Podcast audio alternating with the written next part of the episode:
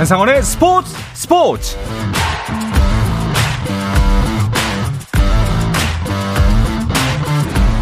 스포츠가 있는 저녁 어떠신가요? 아나운서 한상원입니다.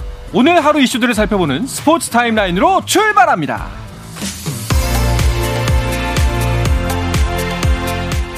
스페인 마요르카의 이강인이 리그 6호 골을 기록하며 라리가 한국인 최초로 두 자릿수 공격 포인트를 달성했습니다. 이강인은 빌바오와의 홈 경기에 선발 출전해 후반 13분 페널티 박스 안에서 무리키가 뒤로 내준 공을 그대로 왼발 슈팅으로 연결하면서 선제골을 터뜨렸습니다. 후반 39분 교체될 때까지 드리블 성공률 100%를 기록하는 등 공수 양면에서 맹활약한 이강인은 경기 MVP로 선정됐습니다. 하지만 경기 종료 직전 상대에게 페널티킥 골을 헌납한 마요르카는 1대1로 비기며 다 잡은 승리를 놓치고 말았습니다. 파란만장한 창단 시즌을 보낸 프로농구 고양 캐롯이 역사 속으로 사라지고 고양 데이원 점퍼스로 구단명이 바뀌었습니다. KBL은 임시총회 및 이사회를 열어 데이원 구단의 명칭 변경을 승인했다고 밝혔습니다. 스마일 점퍼 우상혁이 도하 다이아몬드 리그 2연패를 향해 도약합니다. 다이아몬드 리그 조직위원회가 2023 개막 시리즈 도하 대회 출전자 명단을 공개했는데요. 남자 높이뛰기 출전 선수 9명 명단에 우상혁이 포함된 가운데 현역 최고 점퍼 카타르의 바심과 올 시즌 실외 남자 높이뛰기 1위 미국의 주본 해리슨 등이 개막전에서 우승을 놓고 경쟁할 전망입니다.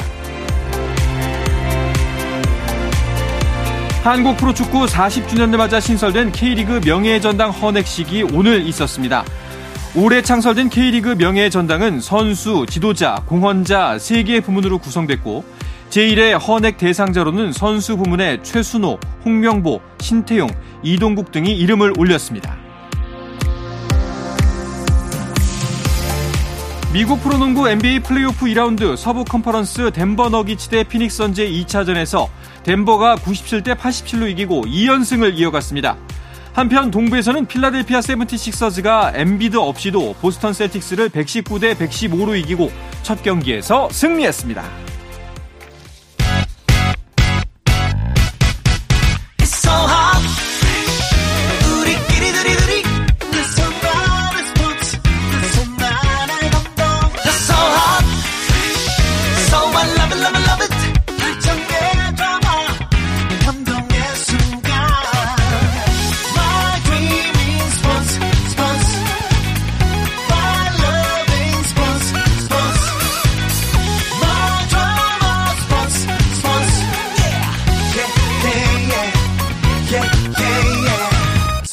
스포츠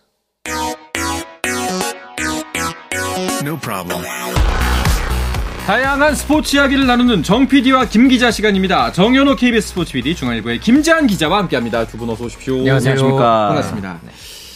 5월이에요, 벌써. 그래. 네, 벌써 한참 갔습니다. 네. 그 항저우 아시안 게임도 이제 한 넉 달 남은 건가요? 네, 이제 오늘로써 D-144일입니다. 144일. 네, 이제 한 4개월여 정도 앞으로 다가왔는데요. 네. 사실 항저우 아시안 게임이 1년 연기돼서 치러지잖아요. 맞아요. 그렇죠. 네, 좀 그런 만큼 참 많이 이제 기다렸던 이 항저우 아시안 게임이 점점 더 디데이가 다가오면서 스포츠계도 계속해서 더욱더 분주해지고 있습니다. 네, 그렇죠. 코로나 팬데믹도 이제 좀 많이 잦아들었고 네. 어, 좀더 진짜 아시아 스포츠인들의 축제가 제대로 됐으면 하는 바람입니다. 네. 자, 아시안 게임이 다가와서 그런지 각 종목들의 대표팀 선발전 이야기 계속 나오네요. 그렇죠. 일단 프로야구에서는 이제 1차 엔트리가 네. 이제 공개가 됐고 거기다 이제 양궁, 체조 등 우리가 이제 메달을 기대하고 있는 다양한 종목들에서도 음. 아시안 게임 대표팀 구성이 본격적으로 시작됐습니다. 그렇습니다. 자, 뭐 세계 금메달 따는 것보다 더 어렵다는 네. 양궁 국가대표팀 선발전. 이것도 사실 선발전이 사람들의 관심을 끄는 종목이 몇 안 돼요. 그렇죠. 예, 뭐 그만큼 뭐, 어렵다는 건데. 네. 누가 선발됐나요? 일단 작년 10월부터 해서 6개월 동안 이 선발전이 치러졌습니다. 아, 그래서 6개월. 예, 6개월 동안 네. 세 차례 이제 선발전이 있었고 또 이후에 두 차례 평가전을 더해서 음. 아시아 아시안 게임과 그리고 세계 선수권 대회에 나갈 네. 이 선수들을 이번에 이제 추렸는데요.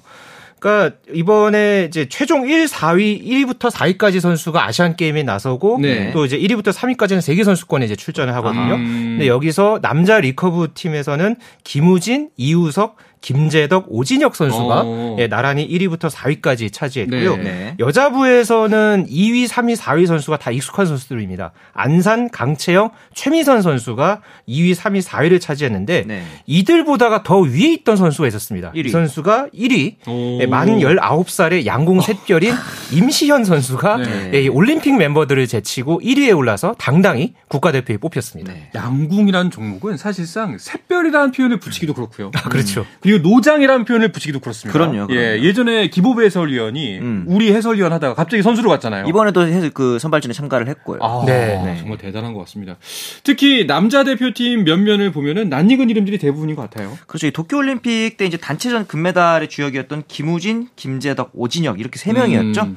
이 세 명이 모두 다 어, 이번 아, 아시안 게임에 참가를 하게 됐고 네. 특히 저는 이제 재밌는 부분이 이우석 선수가 2위를 하고 김우진 선수가 선발전 1위를 했는데 이 두 선수가 바로 어, 지난 자카르타 팔렘방 아시안 게임 때 어, 개인전에서 어, 결승전에서 맞붙었잖아요. 음. 당시에 이제 이우석 선수가 금메달을 땄으면은 어, 군면제를 받을 수 있는 기회였는데 아. 김우진 선수가 또 선의의 경쟁을 통해서 어, 금메달을 가져왔지 않습니까? 네네. 이번에 어, 이우석 선수가 어, 병역을 이제 자 마치고 돌아와서 보란 듯이 복수를 할지 아니면은 김우진이 또 한 번 더 제압을 할지 음. 네. 일단은 이 선수들이 모두 결승전에 갔으면은 또 다른 선수가 우리나라 선수가 올랐으면은 그런 바람들도 있고요. 그러니까 어쨌든 올림픽이나 아시안 게임에 이렇게 꾸준하게 출전하는 선수, 특히 김우진 선수는 참 이 올림픽 아시안 게임에 거의 이제 단골 국가대표 그렇죠. 멤버가 됐거든요. 네. 그러니까 이런 걸 보면은 이 정말 이 바늘구멍 뚫기 음. 더 어렵다라고 하는 이 양궁 대표 선발전에서 음. 꾸준하게 이런 기량을 보여주고 주고 있는 네. 예, 뭐 김우진 선수, 오진혁 선수 이런 선수들의 면모가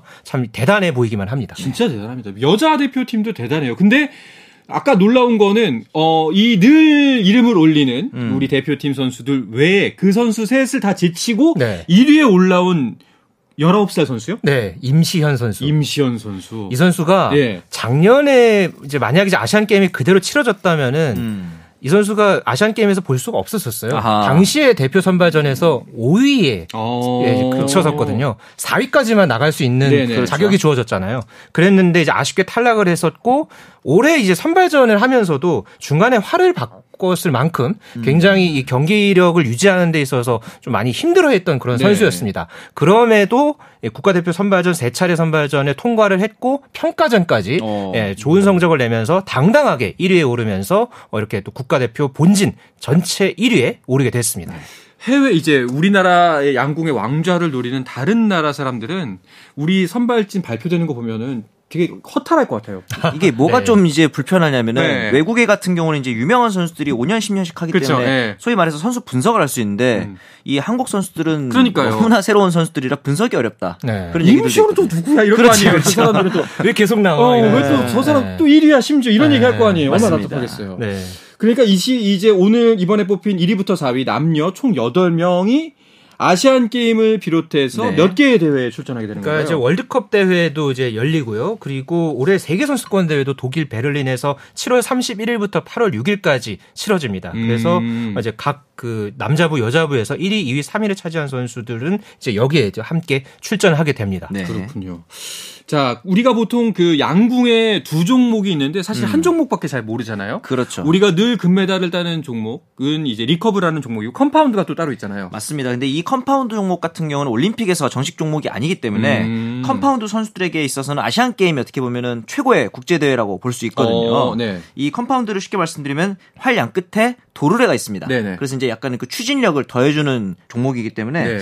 우리나라 선수들이 아직까지 어, 완벽하게 정상급이다라고 볼 수는 없는 게 힘이 좋은 서양 선수들에게 조금 더 유리한 측면이 있습니다. 음. 그럼에도 불구하고 이번 아시안 게임에서는 어, 남자부에서는 김종호, 최용희, 양재원, 주재훈 선수가 이제 선발이 됐고요.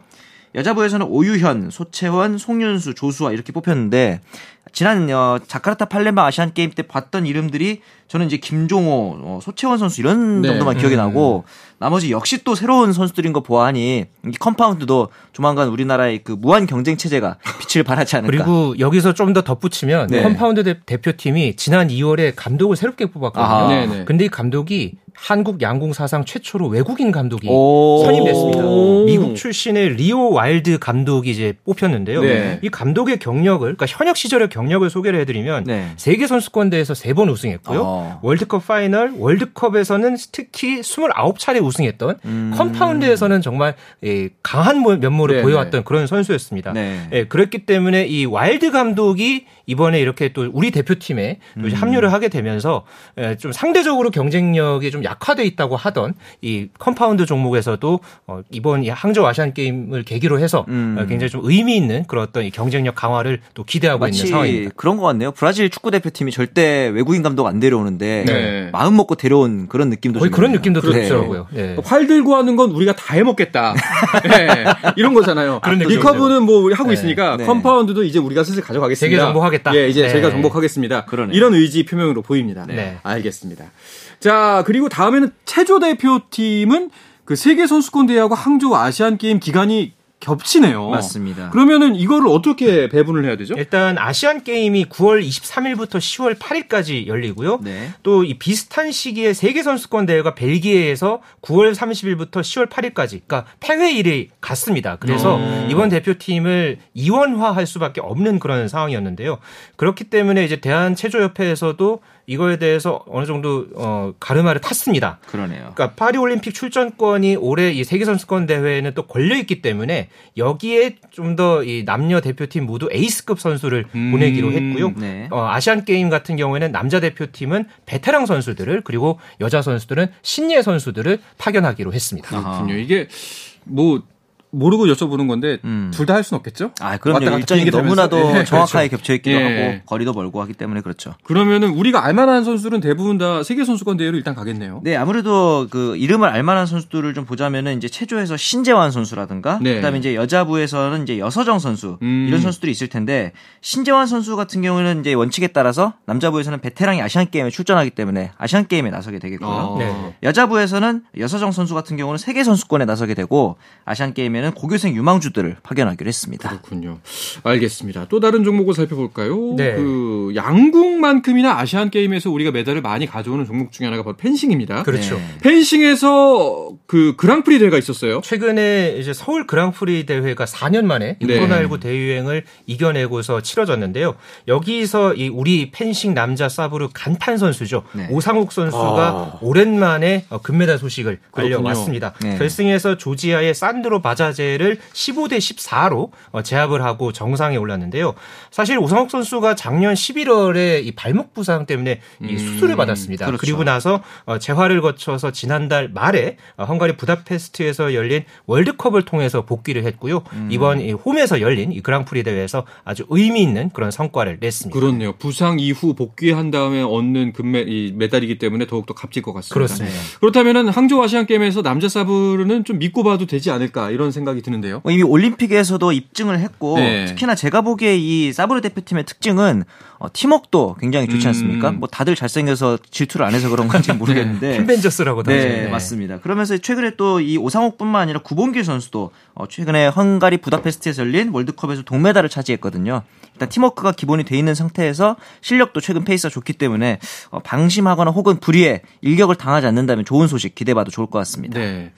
자, 그런데 여자 사브르의 간판이자 여자 펜싱의 첫 올림픽 금메달리스트인 김지연 선수. 네. 이 선수가 국가대표 은퇴를 선언했네요. 네, 2012년 런던 올림픽 때 우리 여자 펜싱 사상 첫 금메달을 따냈던 김지연 선수가 최근에 국가대표 은퇴를 선언했습니다. 네. 어, 사실 이 서울 그랑프리에도 출전을 했었거든요. 음. 그런데 당시에도 국가대표가 아닌 국내 우수 선수 자격으로 어, 대회에 나섰고요. 여기서 15위에 어, 이제 오른 것으로 만족했습니다. 어, 이 전후에 이제 김지현 선수가 국가대표 은퇴를 은퇴 의사를 어, 협회에 이제 밝혔고요. 네. 어, 이렇게 되면서 이 사브르 여자 사브르의 음. 이 간판 선수의 한 시대가 또 막을 내렸습니다. 그렇군요. 14년간의 대표. 결국에는 이제 김지현 선수는 부상 때문에 대표 자리에서 내려온 거죠? 그럴 가능성이 아마 높아 보이고요. 네. 왜냐하면 이제 태극마크를 달았음에도 불구하고 부상 치료 때문에 이제 국제대회에 참가하지 않았었는데 사실 이 선수가 처음부터 이제 그 사브르 선수는 아니었습니다. 음. 플레레 선수로 이제 펜싱을 시작을 했는데 적성에 맞지 않아서 사브르로 전향한 다음에 이제 본격적인 전성기를 맞았고 이러면서 런던 올림픽에서 금메달을 따냈잖아요. 그렇죠. 이때 이 김지현 선수가 따낸 메달이 한국 여자 사브르 종목에서는 첫 올림픽 음. 금메달이었고요. 네. 그러면서 어, 최근에 열렸던 2020 도쿄올림픽에서는 또 이제 후배인 윤지수, 최수연, 서지현 선수와 함께 또 동메달을 따내지 않습니까? 이 메달 역시도 한국 여부르, 여자 사브르에서 첫 단체전 메달이 되겠습니다. 그렇군요. 정말 한 시대를 풍미한 검사가 또 은퇴를 하게 됐습니다. 네. 네. 자, 그리고 대표팀 관련해서는 또 어떤 소식들이 있었나요? 네, 근대 5종에서 지난 한 주 사이에 연이은 쾌거가 있었습니다. 네. 아, 전웅태 선수가 근대 5종 월드컵 3차 대회에서 음. 정상에 오르면서 네. 세계 랭킹 1위를 탈환했고요. 또 이 같은 대회에서 서창환, 김선우 선수가 혼성 계주에서 또 금메달을 따냈습니다. 네. 어, 이번 항저우 아시안 게임에서 또 근대 5종에서 우리 선수들의 활약이 아주 또 기대되고 있고요. 네.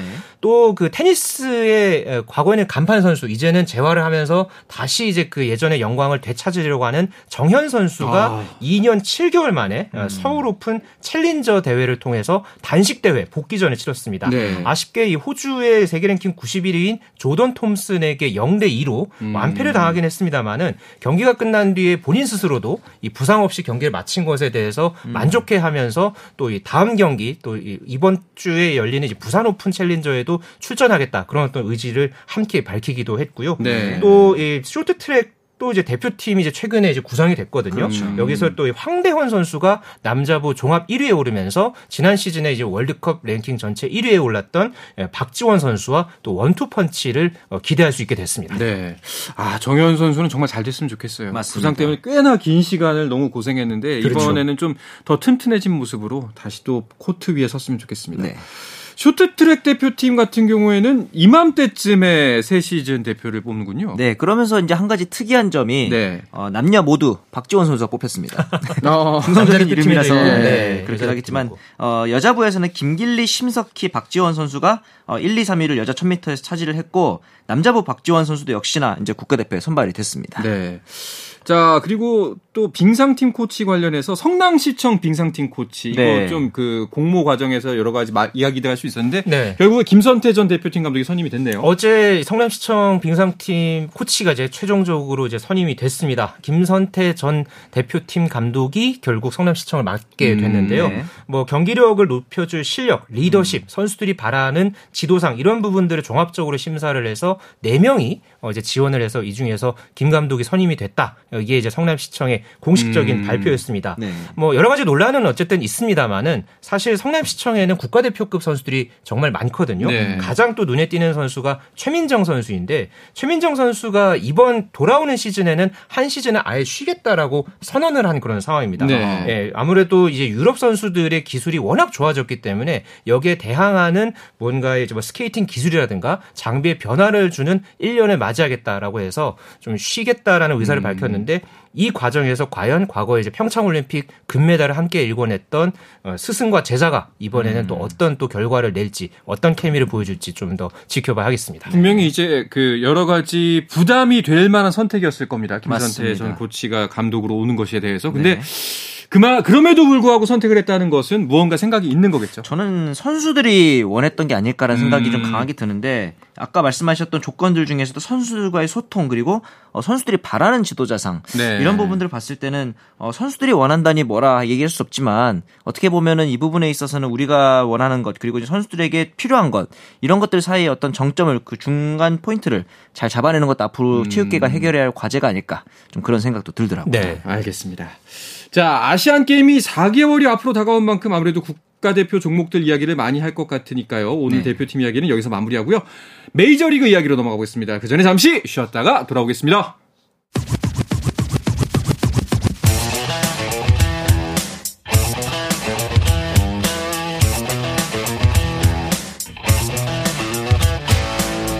짜릿함이 살아있는 시간. 한상원의 스포츠 스포츠. 어떠한 스포츠 이야기도 함께 할 수 있는 시간 정 PD와 김 기자 듣고 계십니다. KBS 정현호 PD, 중앙일보 김지한 기자와 함께하고 있습니다. 자, 메이저리그 이야기 주간 MLB로 이어가 볼까요? 우리나라 메이저리거들의 활약부터 먼저 정리하고 하시죠. 이제 4월 한 달 동안 이제 좀 김하성 선수, 배지환 선수의 좀 활약이 돋보였는데 네. 특히 배지환 선수 같은 경우에는 최근에 또 이제 약간의 타격 슬럼프를 극복하는 모습이 있고 지금 메이저리그 전체에서 도루 부문 공동 2위입니다. 음. 아. 굉장히 좋은 수치를 13개를 기록을 하고 있고 더 고무적인 거는 도루 성공률이 최근에는 또 이제 중요한 트렌드로 자리 잡고 있는데 90%가 넘는 91.7%를 기록하고 네. 있는데 단 한 번밖에 실패를 안 한 거죠. 그렇죠. 어, 도루 부문 1위인 로날드 아쿠냐 주니어 선수가 86.7%이기 때문에 순수하게 어떤 도루에 있어서의 가치는 어떻게 보면은 배지환 선수가 높을 수도 있겠다. 순도가 높네요. 맞습니다. 예. 그리고 이제 수비도 지금 초반에는 좀 다, 들뜬 느낌의 수비 필요 없는 점프 캐치를 하다 공을 놓치는 그런 부분도 있긴 했습니다만 그만큼 더 파인 플레이를 많이 보여주기도 했거든요. 음. 그렇기 때문에 조금 더 안정감을 가져간다면은 수비 specialist로 자리를 잡을 가능성도 있어 보입니다. 네. 수비 하나만 잘 돼도 주전을 보장받을 수 있다는 게 최근 김하성 선수 보면서 많은 팬들이 느꼈을 텐데 그렇죠. 이 김하성 선수가 오늘 또 큰일을 해내지 않았습니까? 또 여기에 또 맞춰서. 맞습니다. 오늘 또 이제 신시내티와의 홈 경기에서 4타수 어, 2안타 3타점을 기록했는데 이 3타점이 바로 결승 3런 홈런이었습니다. 맞습니다. 이 홈런을 직접 이제 기록을 하면서 3대 3이었던 스코어를 6대 3으로 바꿔내는 홈런을 쳤는데 이 홈런이 바로 메이저리그에서 김하성 선수의 통, 산 100타점을 달성하는 홈런이었습니다. 음, 그렇군요. 아, 이 두 선수 잘하니까 기분이 너무 좋습니다. 예. 네.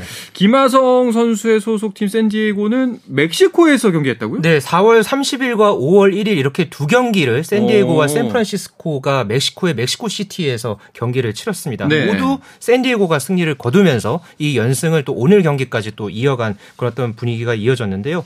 어, 메이저리그는 그동안에 한 시즌마다 계속 꾸준하게 해외 경기를 치러 왔습니다. 음, 네. 올해도 이 해외 경기가 또 함께 편성이 되면서 어, 이번에 멕시코에서 2연전이 펼쳐졌고요.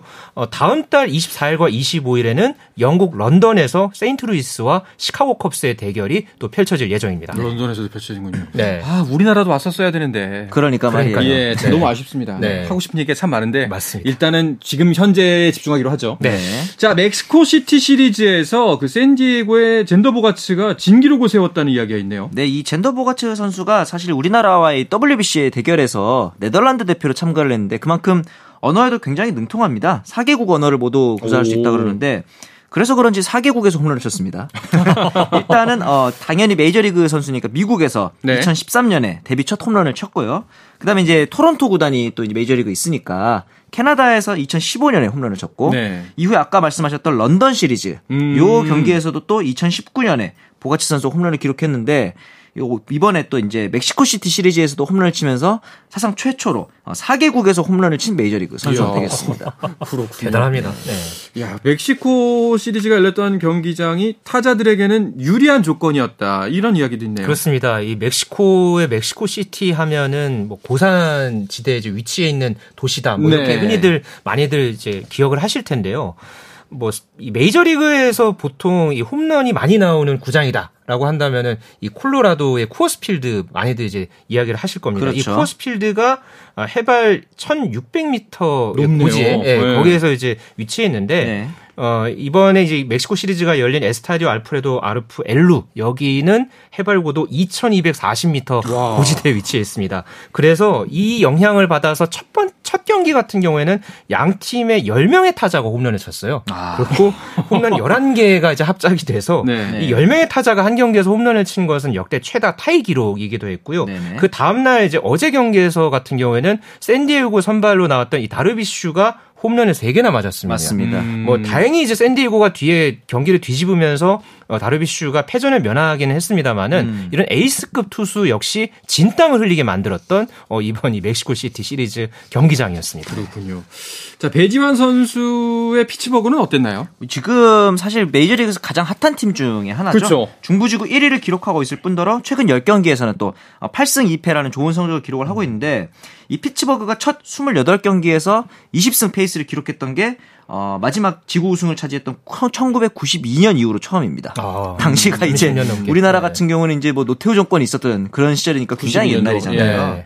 무엇보다 이제 최근 피츠버그에서 가장 핫한 선수가 이 드류 매지라는 선수인데 유명하고 잘해서 핫한 게 아니라 어, 무려 13년 동안 마이너리그 생활을 하다가 이번에 13년 만에 처음으로 메이저리그에 데뷔를 한 겁니다.